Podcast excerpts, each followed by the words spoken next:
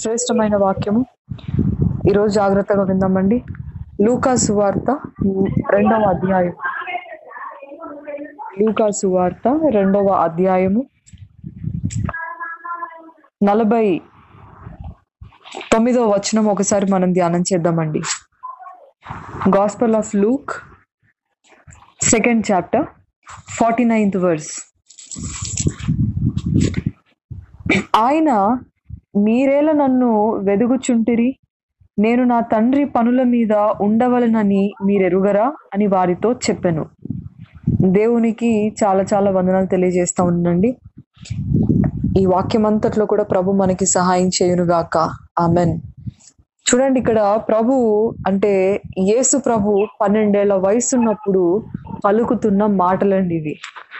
యేసు ప్రభుకి పన్నెండేళ్ళ వయసు. అంటే మన భాషలో చెప్పాలంటే ఒక ఎయిత్ క్లాస్ ఒక సెవెంత్ క్లాస్ ఈ ఏజ్లో ఉండే ఒక వ్యక్తి ఒక ఎయిత్ క్లాస్ ఒక సెవెంత్ క్లాస్ ఉండే ఆ ఒక చిన్న ఒక బాలుడు మాట్లాడుతున్న మాటలు ఏంటో తెలుసా అండి? నా తండ్రి పనుల మీద నేను ఉండాలి అని అంటున్నాడు యాక్చువల్గా ఏం జరుగుతుందంటే పస్కా పండుగను ఆచరించడానికి తల్లిదండ్రులు ఇంకా అనేకులు కూడా ఎరుషలేమికి వచ్చి ఆ ఆ పస్కా పండుగని ఆచరించాలని. ప్రపంచంలో నువ్వు ఏ మూలనున్నా పర్లేదు. నువ్వు పసుక పండుగ ఆచరించాలంటే ఎరుషలేంకి రావాల్సిందే. అది దేవుడు పెట్టిన నియమం. ఈ యొక్క యేసు ప్రభు తల్లిదండ్రులు ఉన్న ప్రదేశం ఏంటంటే నజరేతు. వాళ్ళు నజరేతు నుంచి ఈ యొక్క ఎరుషలేమికి ప్రయాణమై వస్తున్నారండి. మూడు రోజులు ఇక్కడ ఉన్నారు. ఇక మరలా పండగ ఆచరించిన తర్వాత మళ్ళీ తిరిగి వెళ్ళిపోతున్నప్పుడు ఆ గందరగోళంలో అసలు ఏసయ్య మా మాతో బాల బాల శిశు అంటే బాలుడైన ఏసయ్య మాతో పాటు లేరే అని తల్లిదండ్రులు ఇద్దరు కూడా గుర్తించి అన్ని బండ్లను చెక్ చేస్తున్నారు. మా పిల్లాడు ఏమైనా మీ దగ్గరకు వచ్చాడా? మా కుమారుడు ఏమైనా మీ బండిలో ఉన్నాడా?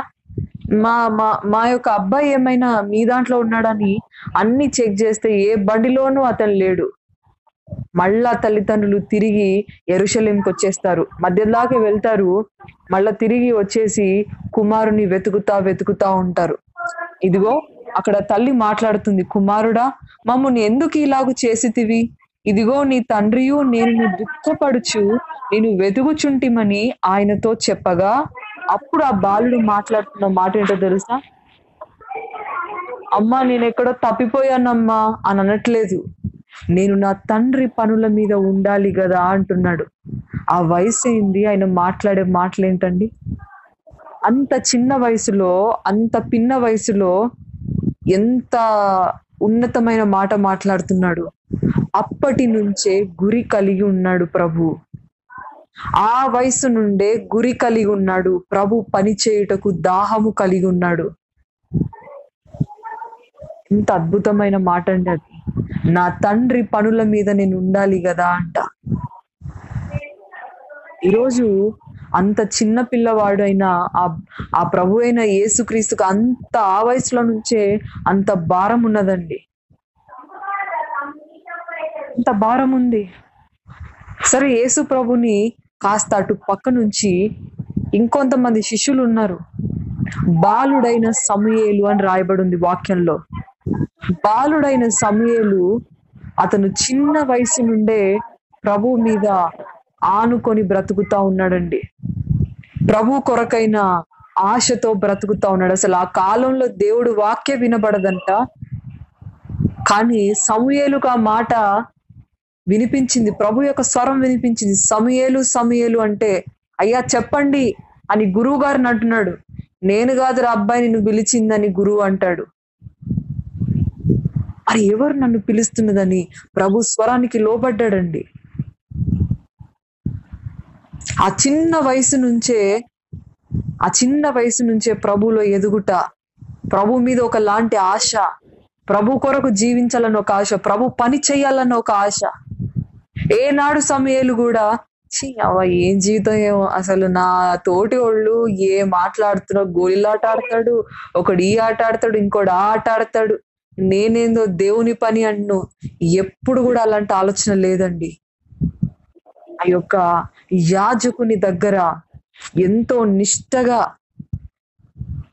ఆ యొక్క యాజకుని దగ్గర ఎంతో నిష్టగా ఉన్నాడండి ఎంతో నిష్ట కలిగి ఉన్నాడు. తండ్రి పని మీద ఆ యొక్క దేవుడైన ఆ దేవుని పని మీద ఎంతో భారము కలిగి ఉన్నాడు. బాలుడైన ఇర్మియా అని చూస్తాం ఇంకొక బాలుడు. ఇర్మియా దేవుడు అతన్ని అతడు బాలుడుగా ఉన్నప్పుడే పిలుస్తాడండి. అయ్యో బాలుడనైనా నేను ఎలాగో నీ పని చేయగలను అని అంటాడు. అతడు బాలుడుగా ఉన్నప్పుడే దేవుడు అతన్ని ఎంచుకున్నాడు. ఏమండి? అంత చిన్న వయసు నుంచే వాళ్ళు అంతగా దేవుని పనిలో అంత భారము కలిగి ఉన్నారు కదా? మన వయసు ఏంది ఆ మన వయసు ఏంది అని. నిజానికి చెప్పాలంటే ఎట్లాంటి దినాల్లో ఉన్నామంటే చాలా మంది వంద సంవత్సరాల దాకా బతుకుతాంలే ఎనభై అరవై దాకా బతుకుతాంలే అన్న అనుకున్న మాట ఒకప్పటిది అది. కానీ ఇప్పుడు దినాలు ఎట్లున్నాయి తెలుసా? అమ్మ ఈ రోజు బతుకున్నాను నేను. అబ్బా ఈ రోజు బతుకున్నాను నేను. ప్రతి డాక్టర్ అనుకునే మాట తెలుసా అండి ఇది? కరోనా వైరస్ వచ్చినప్పటి నుంచి డాక్టర్స్ తమ ప్రాణాల్ని సైతం లెక్క చేయకుండా ఎంతగానో ఎంతగానో శ్రమ పడుతూ ప్రజలకు సేవ చేయాలన్న ఒకే ఒక ఉద్దేశంతో ప్రజలను బ్రతికించాలి. ప్రజలకి మేము కూడా దాక్కుంటే ఇక ప్రజలు ఇంకా ఇంకెవరి మీద ఆధారపడతారు? అట్లాంటి పరిస్థితుల్లో డాక్టర్స్ ఎంతగానో వాళ్ళు శ్రమ పడుతూ ఎంతగానో పోరాడుతూ ఉన్నారండి. వాళ్ళ గుండెల్లో ఉండే ఒక మాట ఏంటో తెలుసు అమ్మ? ఈరోజు బతుకున్నాను నేను. ఎందుకంటే చాలా మంది చాలా మంది అండి కూర్చున్న కుర్చీలోనే కుప్పగూలిపోయిన వాళ్ళు ఉన్నారు. పొద్దున్న మంచిగా నీట్గా రెడీ అయ్యి హాస్పిటల్కి వెళ్తారు. వెళ్ళి అట్లా సీట్లో కూర్చున్నారో లేదో మరి ఎప్పుడు వాళ్ళకి అంటిందో ఎలా వాళ్ళ వాళ్ళని అఫెక్ట్ అయిందో. కూర్చు కూర్చున్న కుర్చీలో నుంచే అక్కడి నుంచి అటే చచ్చిపోయిన వారు ఉన్నారండి. గమనించుకోండి గమనించుకోండి. బాలురే అంత చిన్న వయసు వాళ్ళే అంతగా దేవుని పని దేవుని పని అంటుంటే మన వయసు ఏంటి? మనం ఏ పనుల మీద ఉన్నాం?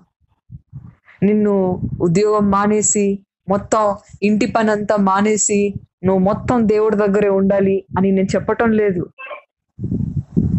నేను గతంలో చాలా సార్లు చెప్పాను.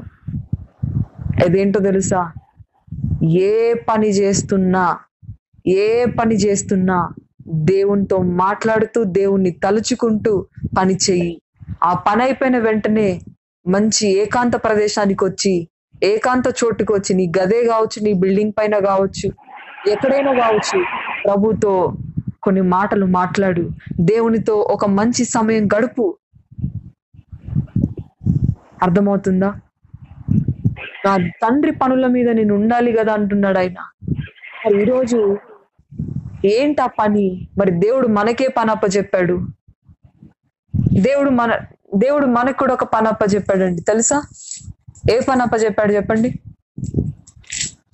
మార్కు సువార్త పదహారవ అధ్యాయము. మార్కు సువార్త అక్కడ లూకా సువార్త తీయండి దయచేసి. మీరు ఇదిగో సమస్త జనుల దగ్గరికి వెళ్ళి నా యొక్క సువార్త ప్రకటించాలి అని చెబుతున్నాడండి. మీరు సమస్త సృష్టికి వెళ్ళి నా సువార్త ప్రకటించాలని దేవుడు మనకి పని అప్పచెపుతున్నాడండి మరి ఈరోజు మనము ఆ పని చేస్తున్నామా? మనం మార్కు సువార్తలో కూడా చూసినట్లయితే మార్కు సువార్త పదహారు పదిహేనులో చూసినట్లయితే మరియు మీరు సర్వ లోకమునకు వెళ్ళి సర్వ సృష్టికి సువార్త ప్రకటించుడి అని అక్కడ రాయబడి ఉందండి అది దేవుడు మనకు అప్పజెప్పిన పని. మత్తయిలో ఉంటది మార్కులో ఉంటది లూకాలో ఉంటది. సమస్త సృష్టికి వెళ్ళి మనం సువార్త చెప్పాలని ఉంది వాక్యంలో అంటే దాని అర్థం ఇక నువ్వు ఇక బ్యాగ్ అన్ని సర్దేసుకొని ఇప్పుడే ట్రైన్ ఎక్కి ఆ ఒక రోజు ఆంధ్రప్రదేశ్కి ఆ ఒక రోజు ఇక్కడ అక్కడ అట్లా దాని అర్థం అదని కాదు కానీ దేవుడు నీ నిన్ను బట్టి నీకు ఒక ప్రాంతాన్ని ఇస్తాడు. నీ ఇల్లే కావచ్చు. నీ ఇంట్లో వాళ్ళని మార్చు అని నీకు ఒక భారం ఇస్తాడు. నీ వీధిలో వాళ్ళను మార్చు అని నీ వీధిలో వాళ్ళని గురించిన ఒక భారము నీకు ఇస్తాడు. లేకపోతే నీ ఊరు వాళ్ళనే మార్చాలన్న ఒక భారము నీకు ఇస్తాడు ఆయనే ఆలోచన నీకు పెడతాడు. నీకు ఆశ ఉండాలే గాని నేను ప్రభు పని చెయ్యాలి అన్న తలంపు నీకు ఉండాలే గాని ఎక్కడ వెళ్ళి చేయాలో ఎవరిని ఎవరితో మాట్లాడాలో నీకు ఆయన స్పష్టంగా చెబుతాడు. మరి నీకు ఆశ ఉందా? దేవుని పని చేయాలన్న ఆశ ఉందా? నీకు విషయం తెలుసా అండి? దేవుడు ఒకరిని నీ దగ్గరికి పంపిస్తున్నాడు అని అంటే లేకపోతే ఒకరు నీకు పరిచయం ఎలా చేస్తుంటే వాళ్ళకి సువార్త చెప్పే అవకాశం నీకు ఇస్తున్నాడంటే దేవుడు నీ మీద ఒక మంచి ఇంప్రెషన్ కలిగి నీకు ఇస్తున్నాడు అవకాశం. ఈ బిడ్డ అయితే ఖచ్చితంగా చేయగలదు. ఇతడైతే ఖచ్చితంగా చేయగలడు ఈమెయితే ఖచ్చితంగా చేయగలడు. ఎందుకంటే దాహముతో ఉన్నది. మార్చాలి మార్చాలి. ఇదిగో వీళ్ళు నాలాగా మారాలి. నేను ఎట్లా దేవుణ్ణి తెలుసుకున్నానో? వీళ్ళు ఎవరు నరకానికి వెళ్ళకూడదు. నేను ఎట్లాగైతే బాగుపడ్డాను వీళ్ళు కూడా అట్లా బాగుపడాలి అన్న దాహము నీలో ఉన్నట్లయితే ప్రభు ఖచ్చితంగా నీకు అవకాశాలు ఇస్తాడు ఇస్తాడు. నీకు ఇంకా ఇవ్వట్లేదు అని అంటే ఇంకా ఎవరిని దగ్గరికి ప్రార్థన చేయించుకోవడానికో లేకపోతే నీతో సువార్త వినడానికో నీ దగ్గరికి ఇంకా ఎవరు పంపబడట్లేదు అని అంటే ఎవరు రావట్లేదంటే నువ్వే ఇంకా సిద్ధపడలేదు అని అర్థం. నువ్వే ఇంకా కరెక్ట్గా లేవు అని అర్థం. నువ్వు సిద్ధపడి ఉంటే ఖచ్చితంగా దేవుడిని దగ్గరికి పంపిస్తానే ఉంటాడు. పంపిస్తానే ఉంటాడు. అర్థమవుతుందండి? మరి నీలో ఆ భారం ఉందా? దేవుని పని చేయాలని ఆశ ఉందా? లేకపోతే ఎంతసేపు దేవా నాకు ఇది దేవా నాకు అది దేవా నాకు ఇది నీ చెప్పుకోవడానికే సరిపోతుందా నీ జీవితం అంతా? లేకపోతే కాస్తో కూస్తో దేవా నా అన్ని పక్కకు పెడతానయ్యా. అసలు నీ పని నేను చేయాలి ప్రభు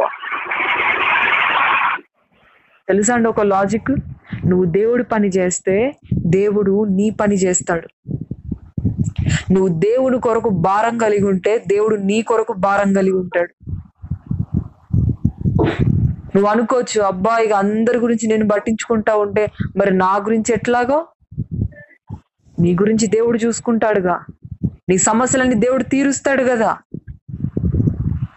నీది ఒకటే ఒకటి ఉండాలి ఏంటనంటే నీవు ఎట్లాగైతే రక్షించబడ్డావు ఎదుటి వాళ్ళు కూడా అలాగే రక్షించబడాలి. ఏమండి మంచి ఉద్యోగం వచ్చిందండి. ఆ మీకు మంచి ఉద్యోగం వచ్చింది అనుకోండి లేకపోతే మీకు మంచి ఆరోగ్యం కలిగింది అనుకోండి పది మందికి చెప్పుకుంటారా చెప్పుకోరా? ఆ సంతోషాన్ని పంచుకుంటారా పంచుకోరా? కొంతమంది ఉంటారు ఏది చెప్పుకోరు వాళ్ళు. ఎక్కడ కుళ్ళు పడతారనో లేకపోతే మరి అదేంటోనని అట్లా మనసులోనే పెట్టుకుంటారు. అది ఎంత సంతోషకరమైన వార్త అయినా సరే. అదో డిఫరెంట్ మెంటాలిటీ ఏది పంచుకోరు వాళ్ళు. కానీ కొంతమంది మంచి హృదయం కలిగిన వాళ్ళు చెప్పుకుంటారు. తెలుసా? నాకు దేవుడు నాకు ఇట్లా చేశాడు లేకపోతే నాకు ఇట్లా నాకు ఇట్లా అయ్యింది నాకని. చెప్పుకుంటారా లేదా? దాదాపుగా చెప్పుకుంటారండి. ఎందుకంటే నీ సంతోషాన్ని నలుగురికి పంచుకోవాలని నువ్వు ఆశపడతావు.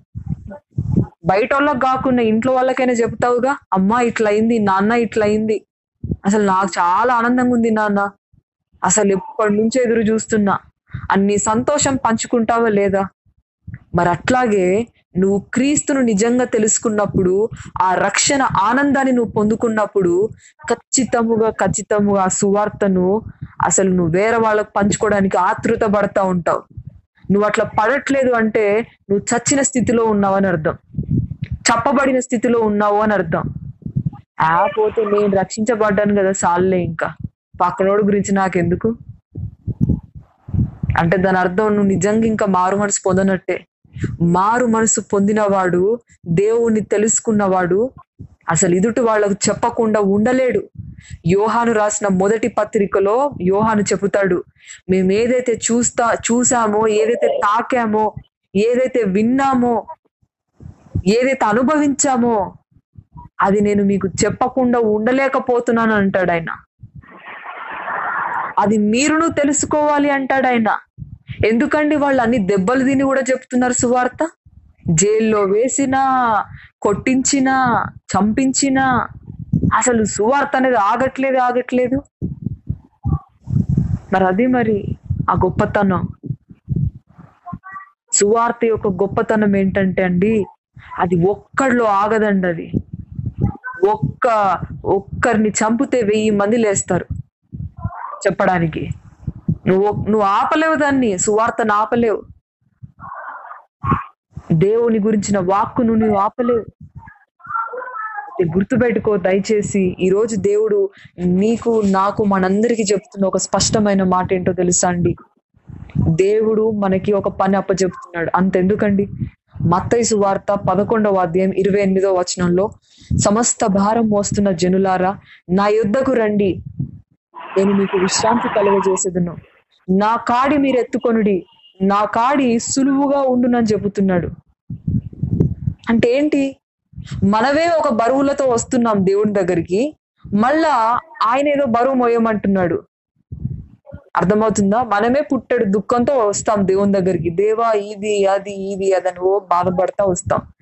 ఆయన అంటాడు నా కాడి నువ్వు మొయ్యి అని అంటాడు. నా కాడి సులువుగా ఉంటది.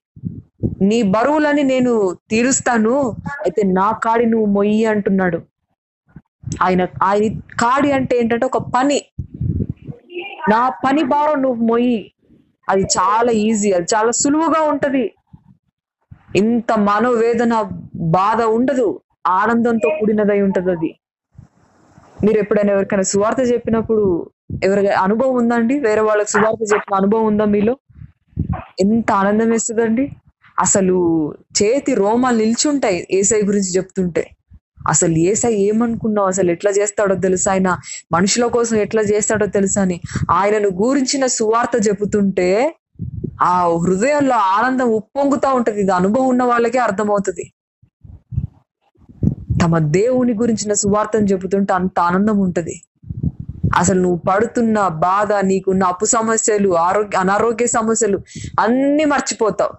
అందుకైనా అన్నాడు నా కాడి సులువైనది దానిని మోయుడి అన్నాడు. ఆ పని భారం ఏంటనంటే సువార్త పనిభారం. నువ్వు ఉద్యోగమే చెయ్యి నేను ఉద్యోగం చేస్తున్నాను. నాకు అసలు పెద్ద టైం ఉండదు తెలుసా? మానే అట్లాంటి ఉద్యోగమే వద్దు. దేవునికి సమయం ఇవ్వని ఉద్యోగం ఎందుకు నీకు? అసలు దేవుడికే సమయం లేదన్న ఉద్యోగం ఎందుకు నీకు? ఏం బాగుపడతావు? దేవుణ్ణి పక్కకు నెట్టి ఏదో చేసుకుంటాను పోతే ప్రపంచంలో నువ్వే కాదు ఏ నేను కూడా బాగుపడ్ను. దేవుణ్ణి పక్కకు పెట్టేసి ఏది చేసినా మనం బాగుపడమండి. మీరు నాకు వేరుగా ఉండి ఏది చేయలేరని ఒకటే మాట చెప్పేశాడు యోహాన్స్ వార్తల్లో దానియేలు అంత గొప్ప పనిభారం కలిగిన వాడు అధిపతులకే అధిపతి అయినా ఇంత పనిభారం ఉన్నవాడు రాజు తర్వాత ఒక ఉన్నతమైన స్థాయి అండి. ఇక రాజు ఒకవేళ కాసిన రెస్ట్ తీసుకుంటానయ్యి అంటే ఇక మొత్తం ఈయన చూసుకోవాలి. అట్లాంటి పని ఉన్న దానియలే అంత గొప్ప పని ఉన్న దానియలే రోజుకు ముమ్మారు ప్రార్థన చేసనని వాక్యం సెలవిస్తా ఉంది. అనుదినము తప్పక సేవించిన దానియలనుంది వాక్యంలో? మరి ఆయన బిజీ కదా? నీవు నీవు దేవునితో గడుపు. దేవునితో గడిపినప్పుడు దేవుడు నీకు అనేక విషయాలు బయలుపరుస్తాడు. నీకు చెబుతాడు. వీళ్ళకి ఇది చెప్పు వాళ్ళకి అది చెప్పు. వీళ్ళు నశించిపోతున్నారని వాళ్ళని నీకు జ్ఞాపకం చేస్తాడు. వాళ్ళకి సడన్గా నువ్వు ఫోన్ చేస్తావు. వాళ్ళు ఆశ్చర్యపోతారు. అసలు నేను ఇట్లా బాధలో ఉన్నాను. నీకు ఎట్లా తెలుసు? అసలు నేను ఎంత వేదనలో ఉన్నాను. కరెక్ట్ టైంకి ఫోన్ చేసావు అని అంటారు వాళ్ళు. నిజంగా దేవుడు ఉన్నాడు అని వాళ్ళ మనసులో ఆ విశ్వాసం బలపడుతుంది. ఏంది మరి దేవుని కార్యాలు ఇట్లా ఉంటాయి అనుకుంటున్నావు నువ్వు? ఆశమాష నువ్వు దేవునితో గడపాలే గాని నిమిష నిమిషం అద్భుతమే చేస్తాడు దేవుడు. నిమిష నిమిషం అద్భుతాలే చేస్తాడు. ఈరోజు దేవుని భారాన్ని మొయ్యకుండా పనికిరాని చెత్త భారాలన్నీ మోస్తా ఉంటాం మనం. అందుకే జుట్టు ఉడుతా ఉంటది ముఖానికి ముడతలు వచ్చేస్తా ఉంటాయి. ఆ బక్క చిక్కిపోతా ఉంటాం. పనికిరాని బెంగ. ఒకడు ప్రేమ అంటాడు ఇంకోడు దోమ అంటాడు ఆ లేకపోతే ఇంకోటి ఇంకేదో పనికి రాని పనికి రాని బాధలు. ఎందుకండి? గమనించండి. ఇదిగో సమయలు గ్రంథంలో రెండవ సమయలు గ్రంథం పదమూడో అధ్యాయంలో దావీదు కుమారుడు తన చెల్లెలైన తామారు మీద తప్పుడు ఆలోచన కలిగి ఉంటాడు. చిక్కిపోతాడంట మొత్తం. చిక్కిపోతాడంట అండి మొత్తం. అప్షాలోము అప్షాలోముకి తామారను ఒక సుందరివతి ఒక సోదరి ఉన్నదట. అంటే దావీదు కుమారుడుగా అమ్మోను అనేవాడు ఆమెను మోహించాడంట. చెల్లి వరుసైన స్త్రీని మోహించాడట. అతను అతను ఎట్లా ఉన్నాడట ఏమిట్రా చిక్కిపోయావని ఇంకొక స్నేహితుడు వచ్చి అడుగుతున్నాడు. రాజకుమారుడవైన నీవు నానాటికి చిక్కిపోవటకు హేతువేమి? పనికిరాని పనులు చేస్తే చిక్కిపోతారు మరి. అర్థమవుతుందండి? ఎందుకండి మనం అనవసరమైన భారాలన్నీ మోస్తా ఉంటాం నెత్తినేసుకుంటా ఉంటాం. ఒకరిది బాధ అయితే ఇంకొకడు. నాకు వాళ్ళు నాకు గుడ్ మార్నింగ్ చెప్పలేదు వాళ్ళు నాకు నమస్తే చెప్పలేదు వాళ్ళు. నాకు ఫస్ట్ ఫోన్ చేసి చెప్పాలి కదా నాకు చెప్పలేదు వాళ్ళు. ఎందుకండి చిన్న చిన్న వాటి భారాలన్నీ మోసి రాత్రంతా ఆలోచించి ఆ నేను జుట్టు ఊడగొట్టుకోవడం అనారోగ్య పాలు బీపీలు తెచ్చుకోవడం ఇవన్నీ పనికిరాని అండి. గుర్తుపెట్టుకో గుర్తుపెట్టుకో. పనికిరాని భారాలని పక్కకు పెట్టేసి దేవుని భారం మొయ్యి. అది చాలా సులువుగా ఉంటుంది.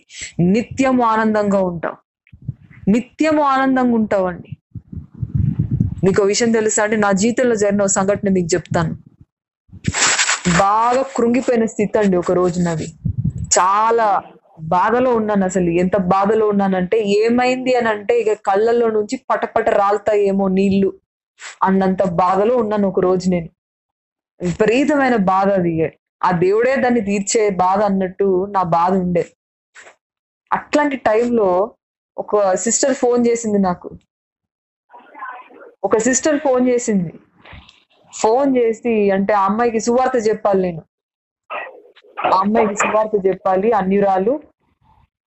ఆమెకి ఇప్పుడు ఏసఐ గురించి నేను చెప్పాలి. పాపం ఇదివరకే కాల్ కొన్నిసార్లు చేసింది చెప్తా మెల్లమెల్ల ఇంట్రొడ్యూస్ చేస్తా ఉన్నాను. దేవుడు ఎవరు ఎట్లా ఎట్లా తెలుసుకోవాలనేది ఆ అమ్మాయికి చెబుతా ఉన్నాను. ఇప్పుడు నేను అసలే బాధలో ఉన్నాను. ఆ బాధలో ఇక అమ్మాయి ఫోన్ చేసింది నాకు అసలు ఎత్తబుద్ధి కావట్లేదు. ఎట్లాగంటే వేదనలో ఉన్నాను నేనే. నేనే బాధలో ఉన్నాను ప్రభు నేను ఎదుటి వాళ్ళకి ఏం చెప్పగలుగుతాను అన్న స్థితిలో నేను ఉన్నాను. కానీ లో నుంచి అమ్మో ఆత్మ తప్పిపోతుంది కదా. వద్దులే వద్దులే. ఆమె ఆమె మళ్ళా దేవుడి గురించి మళ్ళీ వెరైటీగా అనుకుంటది. ఇప్పుడు నేను చెప్పకపోతే ఈ గ్యాప్లో మళ్ళీ వేరే వాళ్ళు ఇంకేదైనా చెబితే ఆమె దారి తప్పిపోయే అవకాశం ఉంది. అట్లా లేదు అని చెప్పి మనసులో దేవా సువార్త చెప్పుట ఒక కృపనివ్వు దేవా అని చిన్న మాట అనుకొని ఫోన్ ఎత్తి మాట్లాడి ఇంకా మొదలు పెట్టేశాను ఇక. ఇదని అదని ఇదని అదని అన్ని చెబుతా ఉన్నాను. ప్రభు కృప ద్వారా చెబుతా చెబుతా చెబుతా ఉంటేనే మీరు నమ్ముతారో లేదో అసలు ఎక్కడ లేని ఆనందం అండి. ఫోన్ ఒక అరగంట అయిపోయింది గంట అయిపోయింది ఇంకా. ఇంక ఎక్కడ లేని ఆనందం ఒక లాంటి ధైర్యం ఆమెకు చెబుతుంటేనే నాలోనే ప్రభు ఆత్మ ఇంకా పనిచేస్తా ఉన్నాడు. నా బాధ ఎక్కడికో దూరంగా పారిపోయిందండి ఇక. అసలు అడ్రస్ లేకుండా పారిపోయింది నా బాధ. ఇంకా ఫోన్ పెట్టేసిన తర్వాత అసలు ఎంత ఆనందమో ఎంత ఆనందమో ఎంత సంతోషమో. నూతన బలం వచ్చినట్టుగా ఉందండి. నూతన ఆనందం వచ్చినట్టుగా ఉంది. గుర్తుపెట్టుకోండి. దేవుని పని నువ్వు చేస్తున్నప్పుడు దేవుడే సహాయం చేస్తాడు. మరొకటి ఏంటనంటే ఆయనే నీ నీ యొక్క వేదనంతా కూడా తొలగించేస్తాడు. ఆ మార్గ మధ్యలో కూడా నీకు ఆయన తోడుగా ఉంటాడండి. అన్ని విషయాల్లో నీకు కృపనిస్తాడు ఆయన. నువ్వు దేవుని గురించి చెబుతున్నప్పుడు ఇక నీ బాధనంతా కూడా నువ్వు విడిచిపెట్టగలుగుతావు. నాది ప్రభు చూసుకుంటాడులే అబ్బాయి ఇక నేను ఇంకా ప్రభువు మీద అంత విశ్వాసం వచ్చేస్తుందండి నీకు. అందుకే నాకు అప్పుడు అనిపించింది నా నా బరువు నీకు తేలికగా ఉంటది నా కాడి నీ మీద చాలా సులువుగా ఉంటది అన్నప్పుడు చాలా ఆనందం అనిపించింది. ఓ దాని అర్థం ఇదా అని అనిపించింది. నీకు అర్థమైందండి నేను చెప్పింది? దేవుడు అంటాడు నా కాడి మోయండి నా కాడి మోయండి మీ పనికిరాని భారాలు పక్కకు పెట్టండి అవి నేను తీరుస్తాను. నాది మోయండి నా పని చేయండి అంటున్నాడు. నా పని చాలా తేలిగ్గా ఉంటది. అందులో ఆనందం కూడా ఉంటది. అని చెబితే ఏమో అనుకున్నాను నన్ను అనుభవించిన తర్వాత అర్థమైంది. నిజమే ప్రభు చాలా గొప్పగా ఉంది. అసలు అప్పటిదాకా ఎంతో చీకటి మేఘాలు కమ్ముకున్న నా పరిస్థితి ఎంత అసలు ఆ నీతి సూర్యుడు ఉదయిస్తే ఎంత వెలుగ్గా ఉంటుందో అంత అద్భుతంగా ఉందండి. మళ్ళా ఎప్పుడు కూడా నాకు అట్లాంటి అంత భయంకరమైన చీకటి నన్ను ఎప్పుడు మళ్ళా కమ్ముకోలేదు. దేవుని పని చేస్తే ఎప్పుడు సంతోషంగా ఉంటావు ప్రభువే నీకు ఆనందాన్ని ఇస్తాడు.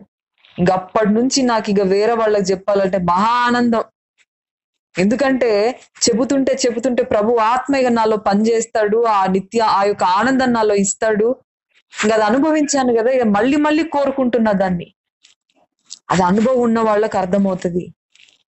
అయితే ఈరోజు దేవుడు నీకు చెబుతున్న మాట ఏంటో తెలుసా?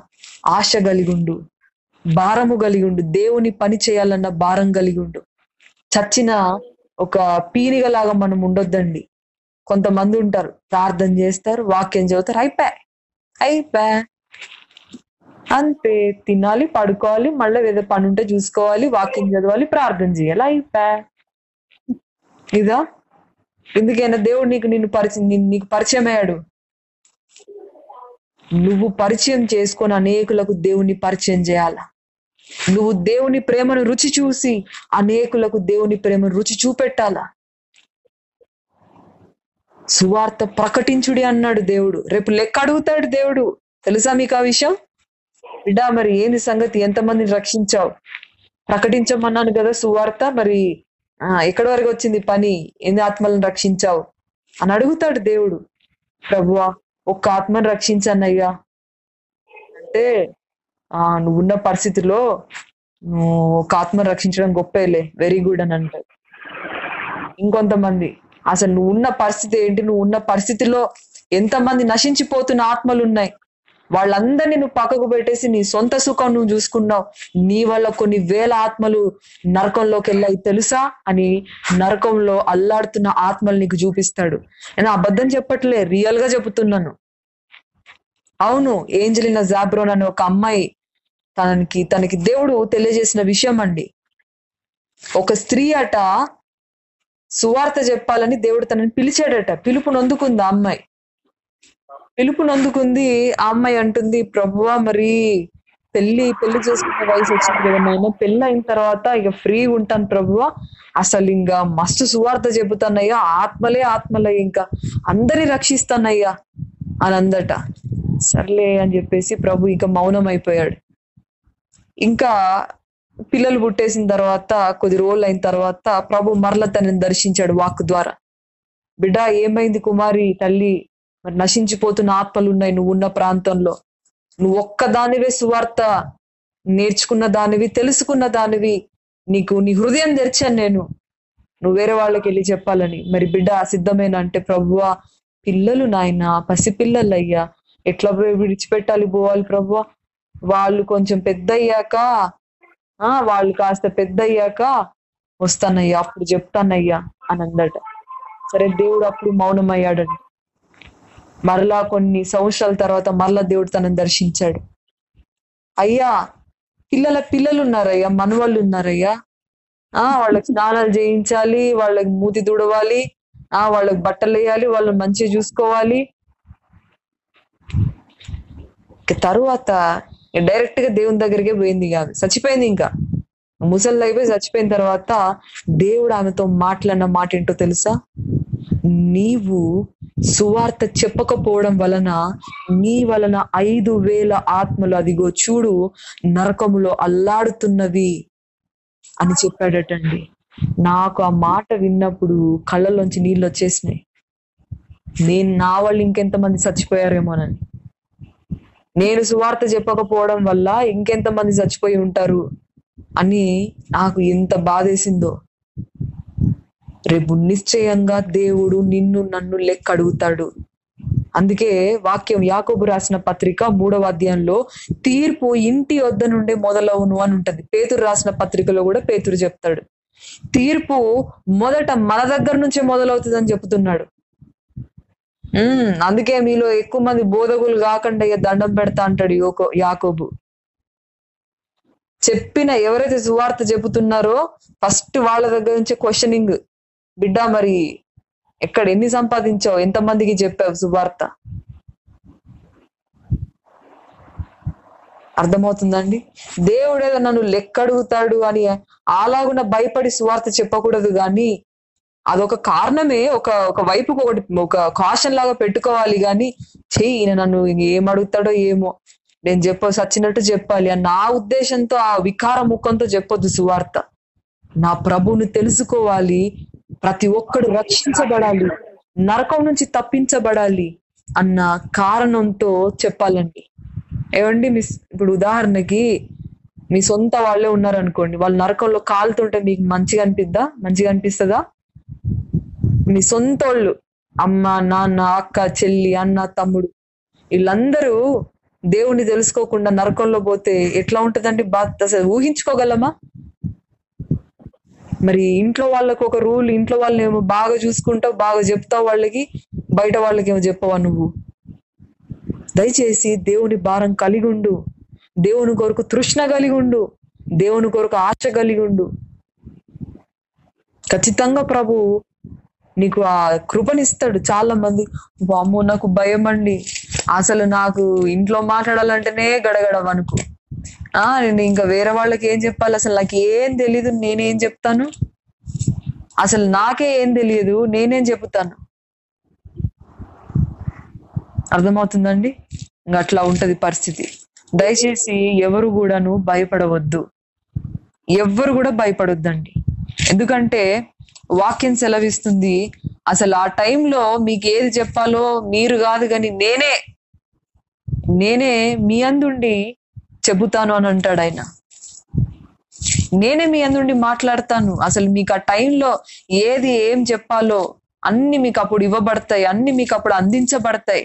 ఆ తగిన జ్ఞానం మీకు ఇవ్వబడుతుంది అని వాక్యంలో ఉంది. లూగా సువార్త పన్నెండవ అధ్యాయము.